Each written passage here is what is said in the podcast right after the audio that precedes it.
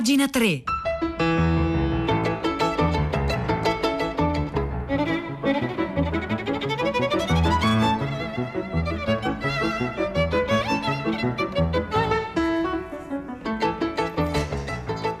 Buongiorno, buongiorno, un caro saluto da Edoardo Camurri e benvenuti a questa nuova puntata di Pagina 3, la nostra rassegna stampa delle pagine culturali dei quotidiani, delle riviste e del web. Oggi è giovedì 8 luglio, sono le 9 e un minuto e la la la ppp ccc tratata pu pu pu kkk piribiro bam bam bam. Perché ho parlato in questo modo? Mica perché non sono, non sono, libero di parlare in questo modo, sono determinato a parlare in questo modo, a fare delle cose fuori misura che escono da ciò che è prevedibile che eh, si faccia per esempio all'inizio di una rassegna stampa culturale. Ehm, questo mio gesto di dire piripi parapaparapapu è, è un gesto libero oppure sono stato, non sono responsabile perché è come dire un sistema fisico neuronale che ha deciso che io faccia così a prescindere dalla mia volontà? E soprattutto che cos'è la volontà? E che cos'è la libertà. Ecco, queste questioni che sono, come dire, state introdotte in questa maniera eh, questa mattina a pagina 3, le affronteremo nel corso della nostra rassegna stampa eh, al 335 5634 296.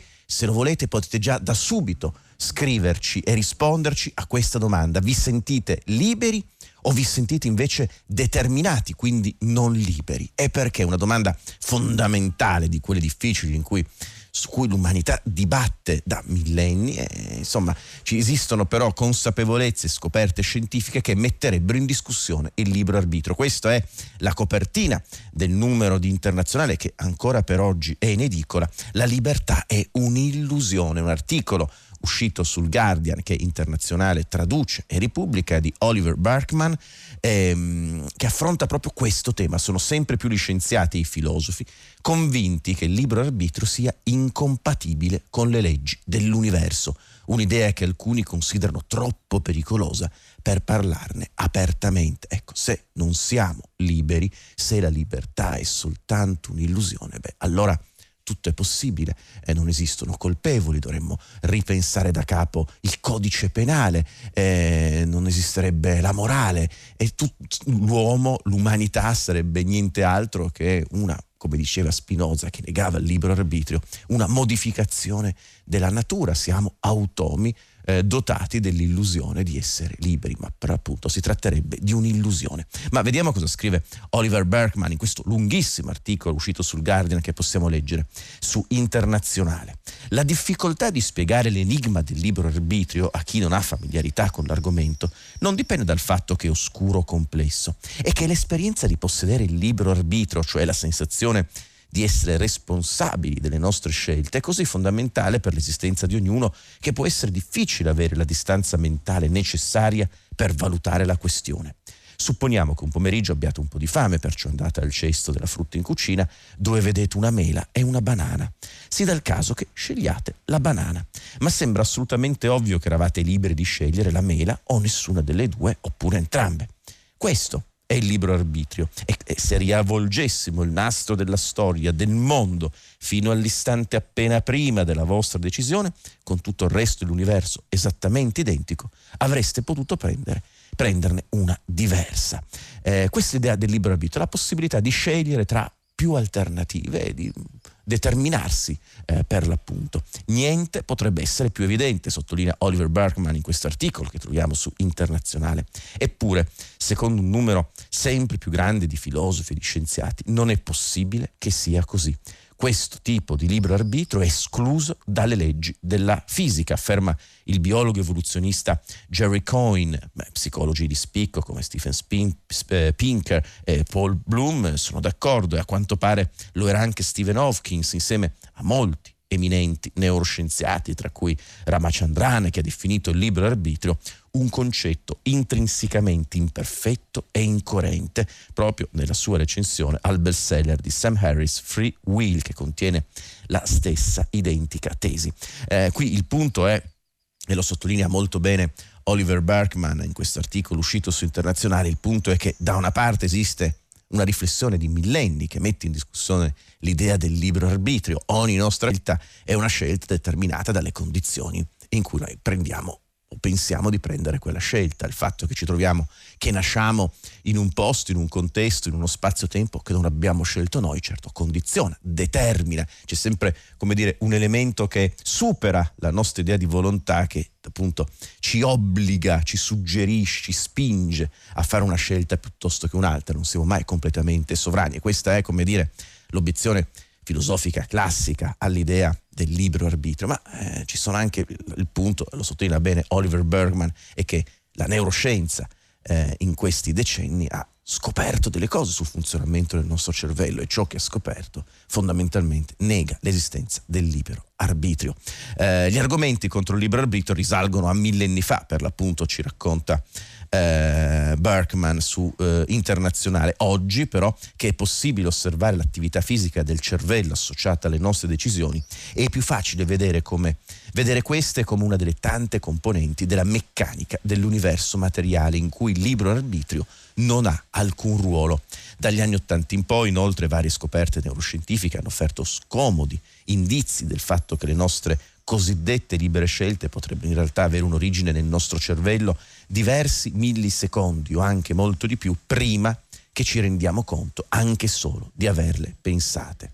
Anche se alcuni la definiscono filosofia da salotto, la verità è che la posta in gioco non potrebbe essere più alta. Se si dimostrasse che il libero arbitrio non esiste e se dovessimo davvero accettare quest'idea scoppierebbe una guerra culturale molto più violenta di quella che è stata combattuta sul tema dell'evoluzione, ha scritto Sam Harris. Probabilmente saremmo costretti a concludere che non ha senso lodare o criticare qualcuno per le, per le sue azioni al momento che non ha veramente scelto di compierle, né avrebbe senso sentirci in colpa per i nostri misfatti o provare orgoglio per i nostri successi e gratitudine per la gentilezza degli altri e potremmo arrivare a pensare che sia moralmente ingiustificabile infliggere punizioni ai criminali dal momento che non potevano scegliere di non commettere i reati. Eh, alcuni temono che tutti i rapporti umani potrebbero essere fatalmente sminuiti dal momento che l'amore romantico, l'amicizia e la cortesia nei confronti del prossimo devono tutti dal presupposto eh, che sia stata fatta una scelta perché valga qualcosa, ogni gesto amorevole o rispettoso deve essere volontario. E insomma, è davvero un abisso quello che si apre. Eh, come dire, il nostro cervello, dove noi risiede il senso della libertà, della coscienza, della volontà, è un sistema fisico ed è un sistema fisico. Allora, essendo un sistema fisico, è determinato dalle leggi della fisica. E se è determinato dalle leggi della fisica, non c'è spazio per quel momento imprevedibile che noi chiamiamo eh, libero arbitrio e che si fonderebbe su quell'altra imprevedibilità che è la coscienza. Tutto sommato è l'antico eminente dibattito tra spirito e materia, come è possibile eh, che la materia dia origine a qualcosa che non sia materialmente determinato.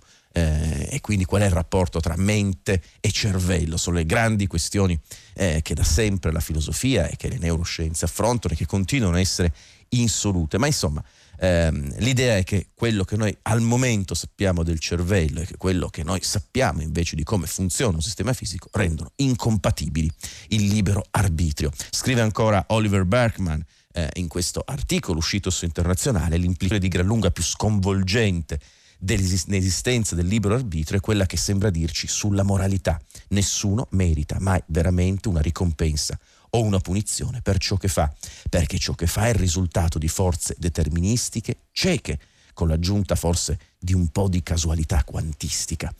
Perché per l'appunto poi quella materia, quel sistema fisico è determinato anche dalle leggi della meccanica quantistica che però lasciano, come dire, la dico male, al caso un ruolo fondamentale, ma insomma entriamo qui davvero in ambiti troppo complessi.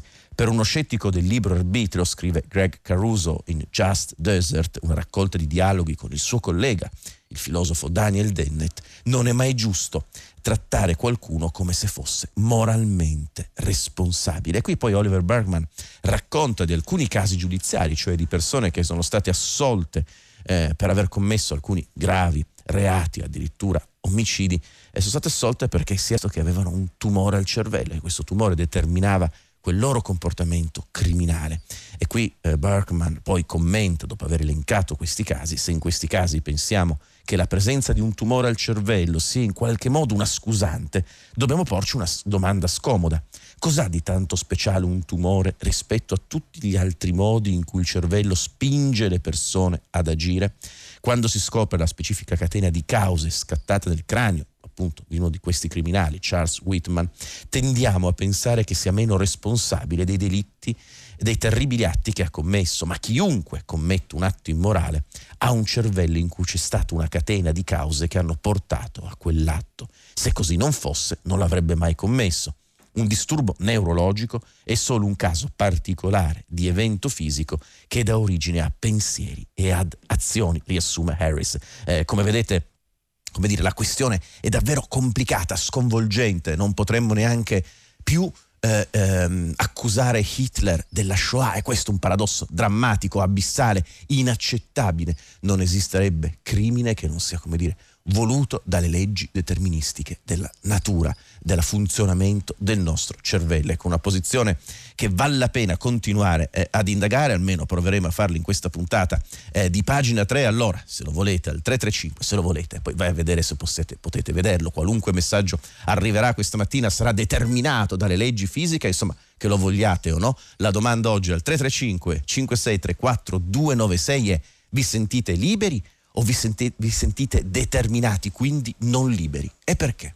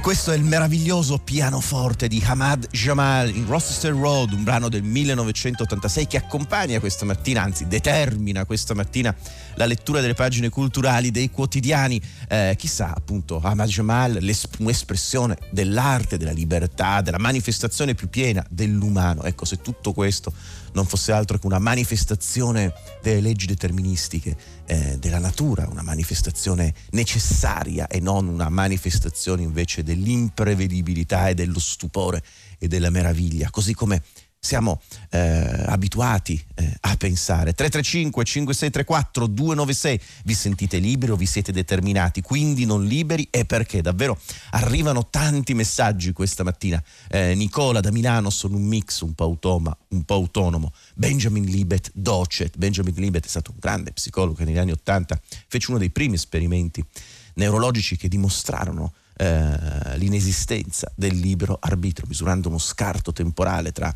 il momento in cui il nostro cervello decide cosa poi noi prenderemo coscienza successivamente di fare.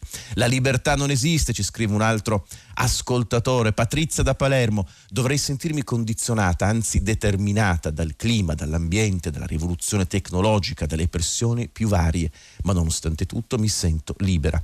Credere nella libertà è una scelta, anzi una necessità etica assoluta. Ecco, necessità e credere nella libertà è una necessità. Ecco, libertà e necessità però sono in contraddizione. E l'etica, eh, che fondamento può avere allora l'etica? Tanti, tante questioni vengono davvero eh, affermate all'interno dei, nostri, dei nostri, messaggi. Eh, il libero arbitrio è sacro e si attua nei confini della propria coscienza e soprattutto nel rispetto del mondo che ci circonda, ci dice Iva. Vai a capire cosa sia la coscienza e soprattutto rispetto a che cosa? Rispetto a che cosa? Noi umani ci, siamo, ci possiamo determinare coscientemente. Vabbè, molti messaggi. Pietro del Soldà, buongiorno, 335 5634 296 il numero per pagina 3 e anche per tutta la città ne parla. Buongiorno, qual è il tema della puntata di oggi? Allora Edoardo, oggi buongiorno a te, le ascoltatrici e gli ascoltatori di pagina 3, la legge ungherese contro l'omosessualità, perché di questo si tratta in fondo, paragonando un orientamento sessuale alla pedofilia e alla pornografia, approvata dal Parlamento ungherese pochi giorni fa, che ha scatenato una dura lezione ieri anche della Presidente della Commissione von der Leyen, che ha detto che questa legge contraddice profondamente i valori fondamentali dell'Unione Europea, userò tutti gli strumenti a disposizione della Commissione per difenderli. Questi valori ha suscitato un dibattito, ha chiamato Paolo D'Alecco per eh, stigmatizzare, mettere sotto i riflettori riflettori questo tema che, che, riguarda tutti. L'ho detto anche il Presidente del Consiglio europeo Charles Michel, qui siamo, sono in gioco le libertà fondamentali. Parlavi di libertà poco fa e di libero arbitrio, ma insomma eh beh, la libertà certo. dei sentimenti eh, qui è interamente violata da un paese quale varrebbe la pena di ricordare, ci ragioneremo anche noi durante la trasmissione, eh, noi come italiani siamo, non voglio dire alleati, però cioè, stando ai sondaggi una parte quasi maggioritaria dell'opinione pubblica italiana che sostiene partiti che hanno almeno così dichiarano nel loro manifesto per un'Europa sovranista, le stesse idee di Orban. Dobbiamo preoccuparci. Eh, certo. Dalle 10 in diretta a te. Grazie. Grazie Pietro del Soldà e buon lavoro. Noi continuiamo la nostra rassegna stampa delle pagine culturali, anzi continuiamo, eh, siamo determinati a continuarla, cioè non possiamo far diversamente. Affrontiamo il tema del libro arbitro perché oggi sul foglio Alfonso Berardinelli scrive proprio un articolo eh, che commenta l'articolo con cui noi abbiamo aperto la puntata di oggi sul libro arbitrio. Gli scienziati che definiscono la libertà un'illusione, traditi dalla loro scienza. Eh, questo è il titolo dell'intervento di Alfonso Berardinelli. Siamo davvero liberi di scegliere? E si chiede la copertina dell'ultimo numero di Internazionale. Riassume Alfonso Brarinelli un po' il punto che noi abbiamo già letto nell'articolo di Internazionale e poi commenta, mi pare, che qui siamo sempre al rapporto mai del tutto chiarito fra biologia del cervello e mente, coscienza, intelletto e volontà. E questo è uno dei punti chiave eh, della questione. Non sono forse stati gli scienziati a dire recentemente che i due oggetti di studio più essi e misteriosi sono l'universo e il cervello umano? Ora si dice che il cervello che compie scelte è determinato dalla logica dell'intero universo. Ma come si fa a chiarire un mistero con un altro? Non sono pochi comunque i filosofi che non accettano l'idea della libertà come illusione. La libertà di scegliere esiste nella misura in cui un'esperienza continua e condivisa. E se fosse illusoria la deduzione scientifica definitiva e forse frettolosa secondo cui il libero arbitrio è illusorio? Quanti cervelli e compagni? Eh, qui però il punto riguarda poi la scienza, cioè riguarda poi quello che mh, mm, frettolosamente possiamo chiamare il metodo scientifico, bisogna fare esperimenti, eh, esperimenti che possano confutare questa idea, eh, certo. Ma questi esperimenti poi appunto sono liberi o non sono liberi? Questi, il fatto che noi vogliamo farli, beh, insomma, è anche un modo in cui la natura manifesta se stessa, cioè un momento, forse un punto di non ritorno totale, no? la natura manifesta finalmente attraverso la coscienza dell'uomo il fatto che quella coscienza, quella libertà è un'illusione. Eh, come si vive con questa consapevolezza? Eh, molti di questi quesiti vengono poi raccontati in questo articolo di Alfonso Berardinelli che è uscito sul foglio.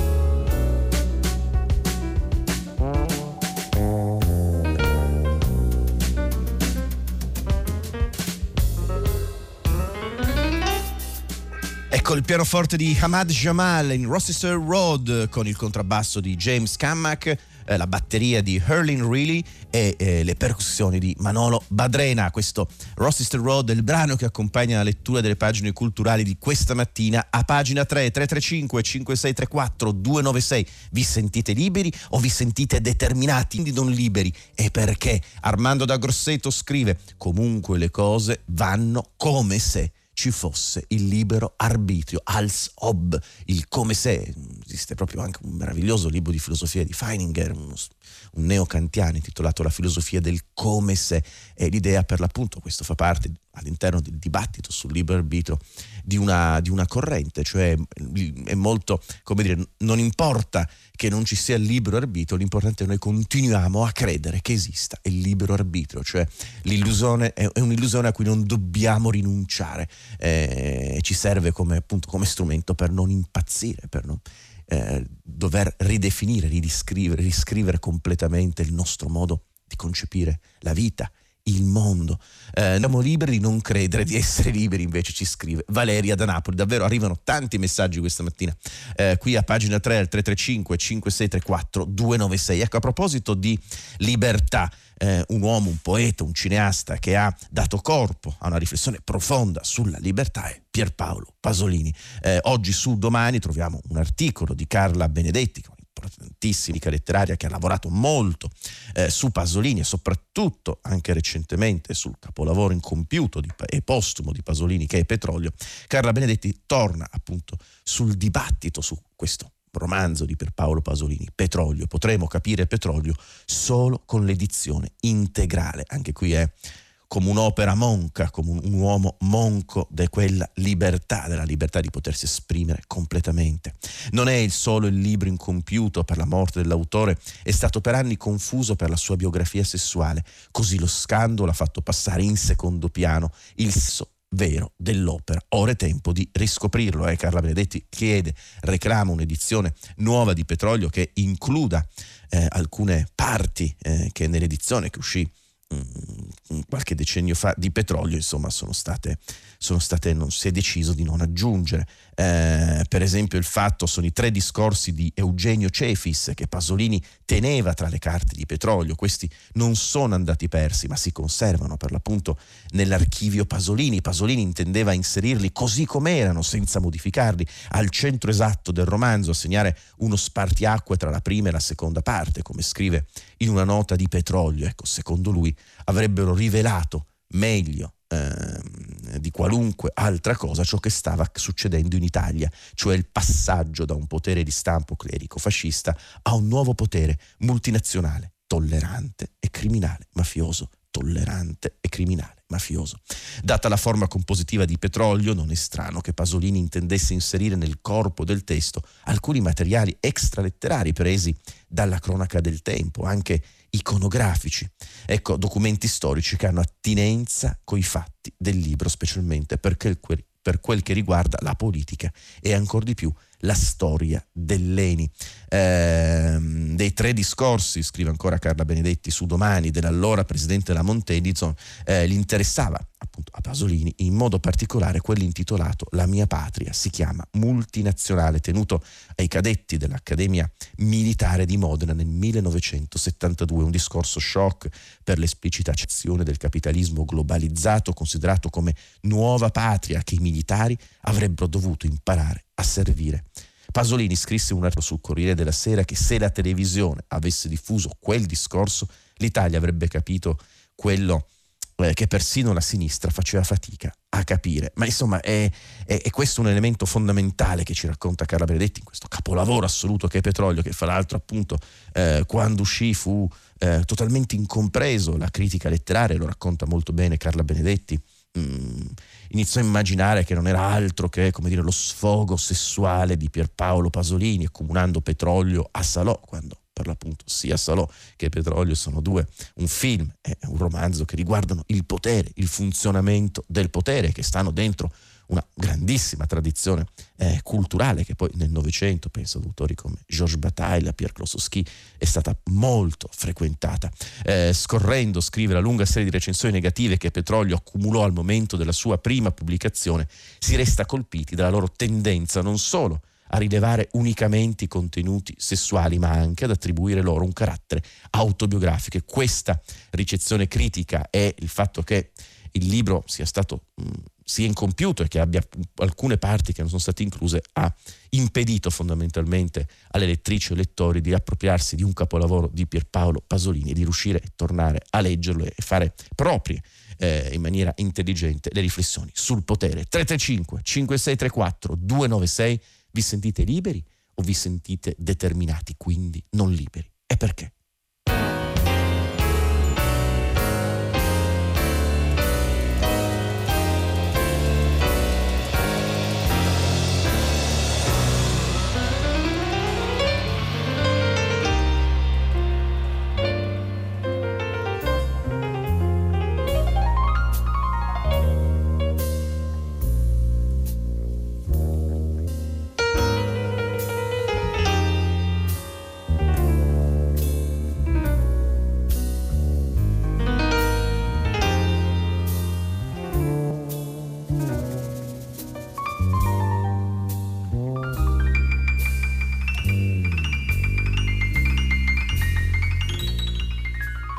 Sciolgono così, un po' come la nostra coscienza, il nostro libro arbitrio, le note di Hamad Jamal in questo Rochester Road, il brano che ha accompagnato questa mattina la lettura delle pagine culturali di pagina 3. Davvero io vi ringrazio, tanti messaggi questa mattina al 335 5634 296. Eh, scrive Giuseppe, negare il libro arbitrio è come vuotare di qualsiasi valore l'esperienza. Eh già, è proprio così. Eh, ma nel momento in cui appunto mh, mm, la natura ci eh, aspetta il momento e si rivela dicendoci non c'è libero arbitro, beh, cosa capita? Cosa capita? Eh, al di là del cervello, determinismo cieco, anche quello delle pulsioni e del linguaggio in cui il soggetto è imbrigliato, la libertà è un'illusione se ci si crede ciecamente, scrive una nostra ascoltatrice, una nostra ascoltatore, ma poi esiste la decisione insondabile del soggetto, scriveva Lacan. Chi di noi è così ingenuo da sentirsi davvero libero? Equivarrebbe a dire che, scusami, un idiota, così scrive eh, questa nostra ascoltatrice o questo nostro ascoltatore. Beh, appunto, è la grande riflessione della, della, tradizione filosofica che da sempre ha messo in discussione l'esistenza del libero arbitrio con gli strumenti appunto della logica, anzi ha liberamente messo in discussione la questione del libero arbitrio. Altro paradosso meraviglioso. Ecco, noi vorrei chiudere però la rassegna stampa di oggi eh, ricordando, ricordando uno dei più grandi fumettisti italiani, Tuono Pettinato, Tuono Pettinato che è morto qualche tempo fa, eh, però sull'indiscreto.org è uscito un, ricordo molto bello di, di Adriano Ercolani dedicato proprio proprio al grande tuono pettinato. Eh, dal 14 giugno gran parte del mondo del fumetto italiano in gran parte del mondo del fumetto italiano permane uno stato di sgomento e di cordoglio in seguito alla prematura morte di Andrea Paggiaro, in arte tuono pettinato, scomparso da appena 45 anni. I motivi di questa commovente ondata d'affetto pervasa da pudore sempre più raro nell'era dei social appaiono come un tributo doveroso all'intelligenza dell'autore. Sì, un grande tuono pettinato. Se da un lato molti hanno celebrato la proverbiale, innegabile, gentilezza d'altri tempi di tuono, facendo una sorta di tenerissima icona della bontà, altri, tra cui appunto lo stesso Adriano Ercolani, hanno sottolineato come la sua ironia fosse affilata, il suo sarcasmo spietato, il suo stile uno sberleffo continuo alla retorica e alle convenzioni del linguaggio. Beh, come appunto se fosse incompatibile essere gentili, dolci, teneri e nello stesso tempo intelligenti, arguti, vivi, colti e meravigliosamente spietati. Non c'è incompatibilità tra tutto questo, come forse non c'è incompatibilità tra determinismo e libertà. Andiamolo a capire. In un certo senso, continua Adriano Ercolani eh, raccontandoci la storia la storia di Tuono Pettinato ci aveva educato per anni con acume quasi profetico ad affrontare nella maniera più corretta la notizia della sua di partite. Poi tutto il racconto molto bello di Adriano Ercolani è dedicato a una figura straordinaria, per l'appunto quella di Tuono Pettinato, che oggi proviamo a salutare così. Eh, questa mattina insieme ad Alessandra Cesolini alla console, ad Angela Landini in redazione, a Cristiana Castellotti, a Maria Chiara Beranec alla cura, a Natascia Cerqueti in regia, vi ringraziamo per aver seguito pagina 3, do la parola, il microfono al grande Guido Zaccagnini noi ci ascoltiamo, ci riascoltiamo domani mattina alle 9 come sempre. Grazie.